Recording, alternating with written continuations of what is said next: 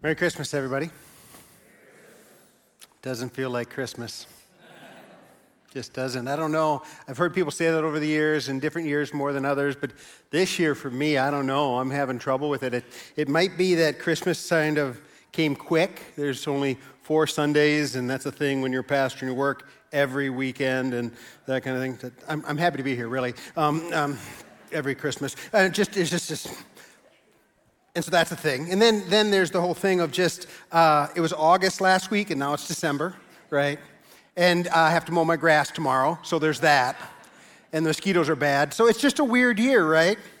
And, and there are just certain times when you feel out of sync with life, out of sync with the world, where you're just a, a, a especially aware of the ache of the year. And maybe that's why this year's Christmas message is a little different. It's a little strange. I have a bit of a reputation for strange Christmas messages, and this one won't disappoint. Um, we're going to tell the story of a guy who's being asked to sacrifice the child, their child. So, yep, child sacrifice for Christmas. Merry Christmas, everybody.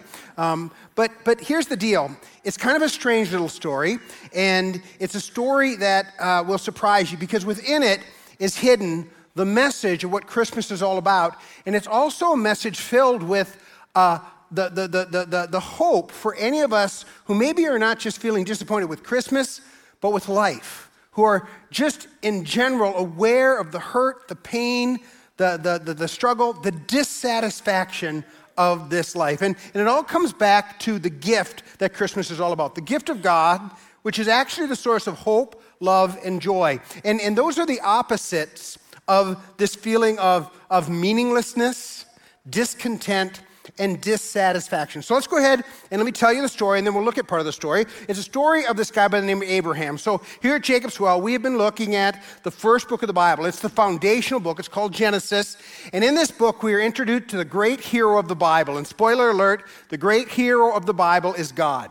So, I mean, the Bible is actually a collection of little stories but it's all connected to one big story. And it's the story of God, and that's the story that Christmas is all about. Well, in the book of Genesis, we learn some amazing things about this hero. We learn that he is not just a good God, but he is a God who defines good by his nature and character. So to be like him, to seek him, is to seek that which is good.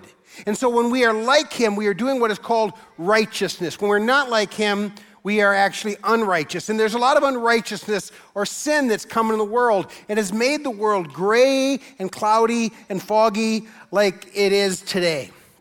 And so, so there's, there's this reality that, that because sin has come into the world, we are separated, we're, we're far from God. But here's the deal we learn also from the book of Genesis that at the very beginning of the story, God made a plan to bring us back. So he made this promise to the very first human beings. He said, From your seed or from your descendants or from your generation is going to come someone who is going to show you such meaning and he will bring you ultimate satisfaction. That he is the very gift from God. And the rest of the Bible is the story from one generation to a next generation to lead us to that one who is the fulfillment of the promise. Now, early in the book of Genesis, we're introduced to a lot of different people, but one of the people we're interested to, into is this guy by the name of Abraham. And God comes to Abraham, he says to Abraham, Hey, this promise that I've made for humanity, it's gonna come through you. And it's gonna come through you and your wife Sarah. And that was kind of a big stretch because he was 100, she was 90,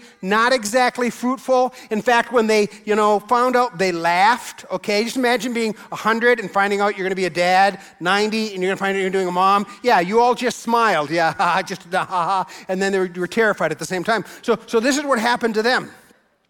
But of course, the miracle of God came, and Isaac, their child, was born. And this child, the word Isaac means laughter. And it's a, it's a, a, a, wonderful name that means something like delight or surprise or just awe or too good to be true. Well, of course, they loved Isaac. Well, one day, God comes to Abraham and he is doing two things. One, he's doing a test to Abraham, which is another sermon for another day. But the bigger thing that I want us to see this Christmas Eve that he was doing was he was actually teaching us a lesson about what Christmas is all about. He was actually planting a prophecy in a story. He was making a prediction about what was going to happen through what he was about to ask Abraham to do. So he goes to Abraham and he says, Abraham, I want you to do something, okay? I want you to take your son your only son, Isaac, who you love, very specific. That this is Isaac, this is the child you love, the son of the promise, the one I said that, that the one ultimately who would be the fulfillment of all things will come. And I want you to bring him to the specific place that I'm going to show you, and I want you to sacrifice him unto me. Wow. You see, here's the deal we don't really appreciate about Abraham. Abraham is at the front part of the Bible, we're at the back part. The front part, people don't know what God is like. And so Abraham's trying to figure it out. We've had hundreds and thousands of years of theology and thought and all that kind of stuff. But, but these guys are trying to figure out this guy who's following Abraham saying, Is God a cruel God? Is he an indifferent God? Is he a God who would ask me to sacrifice my children? And, and he's a vengeful, just wicked God? What is this God like? Because here's the deal during the time of Abraham, that was a thing. But so here's the story. God is God is asking him to this. So Abraham is going to do what God asked him to do, and they're going up to this mountain. And Abraham tries to do anything at all to try to come up with another plan. He brings two servants, and no, that's not adequate. And, and he's walking slow. But, but in this journey to this place, it's a three day journey we learn from the scriptures. Through the three day journey, he passes through this, this part of the low country that's right by the fields that eventually would be planted with wheat. Because right now, this part of the world is completely undeveloped. The, the, the part of the world that, that this story is told in is Israel. It's a narrow strip of land between a desert and between the sea. And it, it connects three continents. It is, a, it is throughout history going to be a pathway for kingdoms and invasions and armies. And some of the most profound things in history will happen in this little disputed part of the world. But at this point, it's just open, it's undeveloped. And so Abraham's walking along, and he comes to this one part where the wheat was going to be grown, and he would come to the place that eventually would become a town or a settlement where the wheat would be brought, and they would harvest it, and they would sell it, and they would, they would make the center of all their agriculture. It was this little town called the house of bread, literally. It's pronounced in Hebrew Bethlehem.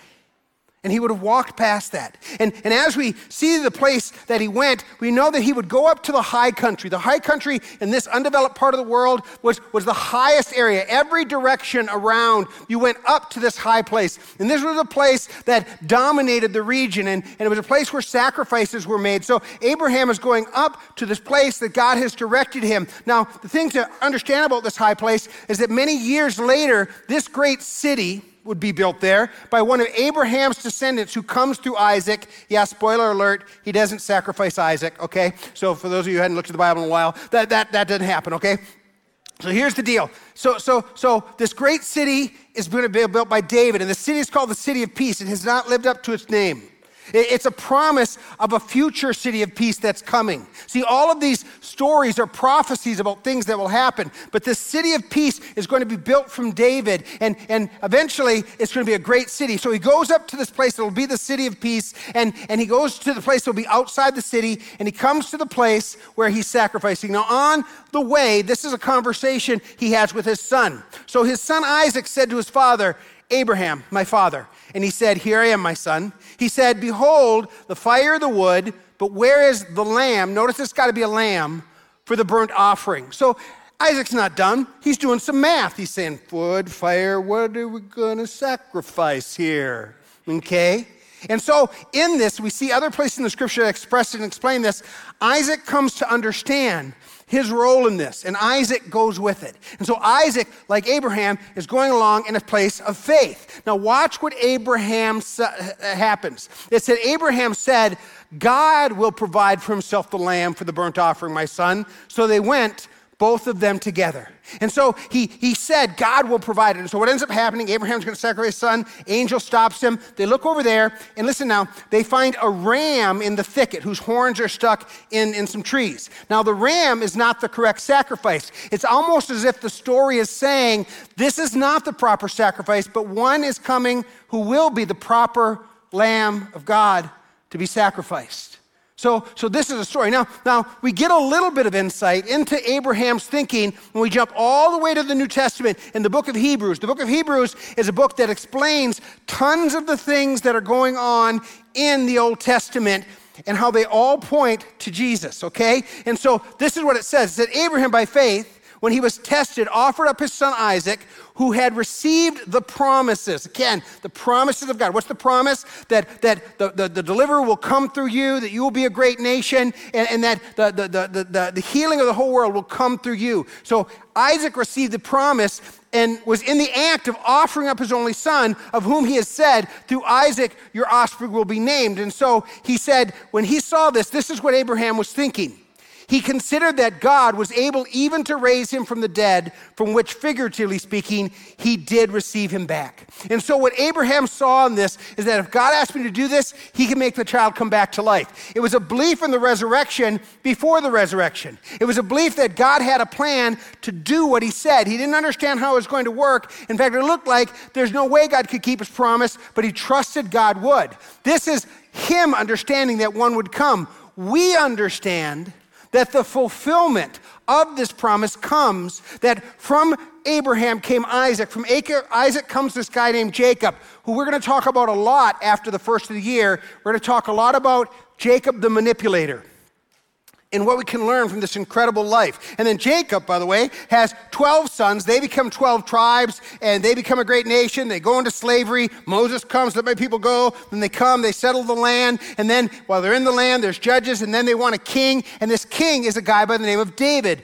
who establishes Be- uh, um, Jerusalem, who's from the little town of Bethlehem. And so now the promise is coming from Adam through Abraham, through Isaac, through the patriarchs, through King David and the promise ultimately comes back to the person, Jesus Christ. So now let's get to the Christmas story. Some of you are saying, finally, Christmas. I mean, so many of you came expecting angels and shepherds and wise men. Not so much this year at Jacob's Well. So let's just go ahead and look at this. The book of Christmas, the book of the story of Christmas, begins in Matthew with a genealogy. So, why is there a genealogy here? Well, because these names connect all the dots, all the little stories of the Old Testament come together in the one big story that leads to the coming of the promise, the coming of Jesus. And so, watch this. This is the genealogy of the generations of Jesus Christ. Look at this the son of David, okay, city of David, Jerusalem, the son of Abraham, who was the father of Isaac, Isaac the father of Jacob, Jacob the father of Judah, and all 12 brothers. And so we see in this genealogy him connecting the dots. It's as if God is saying, listen, when I sent Abraham up onto that mountain, I was giving a picture not of what he was going to ask Abraham to do or what he was going to ask you or I to do, but what he was going to do himself. That God himself was going to send his son, his only son, whom he loved, Jesus, to die for you and me to be the acceptable Lamb of God. So the story of Abraham is a foreshadowing, it's a prophecy. It's what theologians call a type of revelation that was hidden in the story of Abraham that became fulfilled in the coming of Jesus Christ. It's in that most familiar verse that so many of us know that God so loved the world that he sent his only begotten Son, that whosoever believes in him would not perish but have everlasting life. And so at Christmas, we celebrate Jesus being born where?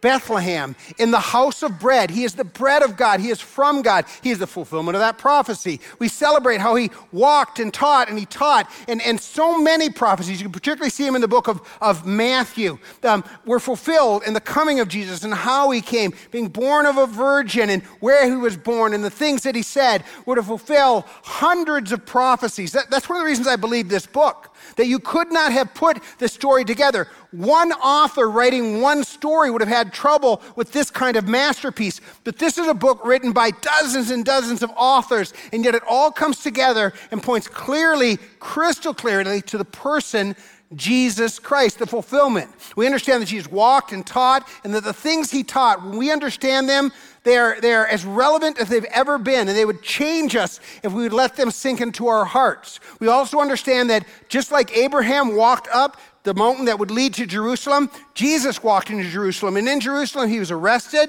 he was put on trial, he was led out of Jerusalem to the spot, I believe, the very spot that Abraham was led to, and he became the perfect sacrifice that Isaac could not have been, that the ram could not be, that any sacrifice could not be. And when Jesus gave up his life, He stepped in our place. He received the wrath of God in our place. He became the ultimate example of what it means to be a great human being, a person who believes in service and sacrifice. And when we put our faith and trust in Him, we are redeemed. And so, in the story of Abraham, we have this most beautiful testimony of the coming of Jesus. And so, at Christmas, we celebrate the one born of Bethlehem who lived and taught, who walked up to Jerusalem and gave his life for us. And so the rest of the Christmas story. So Joseph went up from Galilee. This is the familiar part of Christmas. From the town of Nazareth. So Joseph lived in the north to Judah, to the city of David, which is in the south, which is called Bethlehem. Why did he go to Bethlehem? Because he was of the house and the lineage of David direct descendant from David, so he could fulfill the prophecy, to be registered with Mary, who also was a direct descendant of David, who, his, his, his uh, fiance, basically, more, more than that, but betrothed, who was with child. And so they went down to Bethlehem. How was God going to get them from the north to the south? Well, the whole world went through this census where they were going to be taxed. So he had to go back to his hereditary home, the city of David, the city called, the city where David's from, called Bethlehem. And while they were there, the time came to give birth. And she gave birth to her firstborn son, wrapped him in swaddling clothes, laid him in a manger because there was no room for him in the inn. And Jesus was the fulfillment of all the anticipation, of all the stories of David, of all the stories of Moses, of all the stories of Abraham, of all the prophecies, of all the times they were in captivity in Babylon, of all those scary books at the end of the Old Testament that are prophecy and confusing.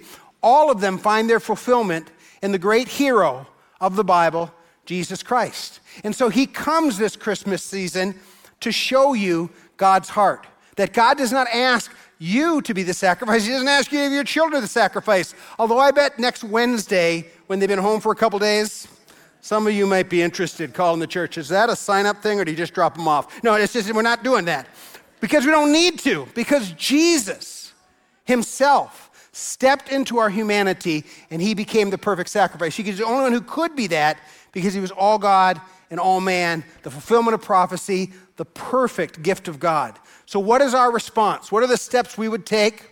We would simply do this we would receive the gift of the Son. We would just look to Jesus and we would see that he is God. And so we would worship him, we would lift him up we would put our faith and trust in who He is and what He's done in His life, His death, and His resurrection. We'd be in awe at God's incredible plan that this weekend the whole world is turning their hearts towards Christmas, and so many don't understand what it's all about. But we here today, we understand what it's all about. We understand that it's about the coming of God's promise. And we would receive that, God's gift to you, that the free gift of God is eternal life through Jesus Christ our Lord. That's what the Apostle Paul tells us. And so this Christmas, I invite you to receive the gift of Christ. Let's pray together. Heavenly Father, I thank you for your perfect plan. I thank you for all, all these stories that seem to be just a collection of different people doing different things are actually related to one big story the story of the Bible and the story of humanity.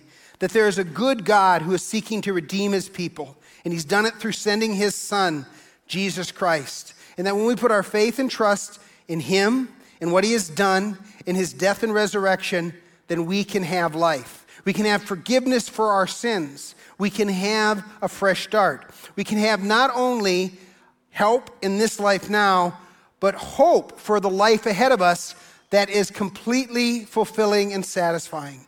Father, I would just pray for every person here. Any person who maybe they just came because someone invited them, it was Christmas, so why not? But they are aware of this ache. They are aware of this longing that they need God. I would pray, Father, and invite anyone here who would like to, to let my words of prayer be your words, asking Christ to come in your life. Heavenly Father, I need you. I have missed the mark, I've dropped the ball, I've sinned. I feel the ache of this world and I cannot find satisfaction in this world. So I ask you to come into my life and to be my Lord and Savior. I put my faith and trust not in any sacrifice or gift I could give you, but in the sacrifice of Jesus and the gift he is to me. And so I ask you, Lord Jesus, come into my life, forgive my sins, and help me to become a follower of Jesus Christ. We love you. Thank you, Father, for loving us so much that you sent your Son that we might have life. In Jesus' name, Amen.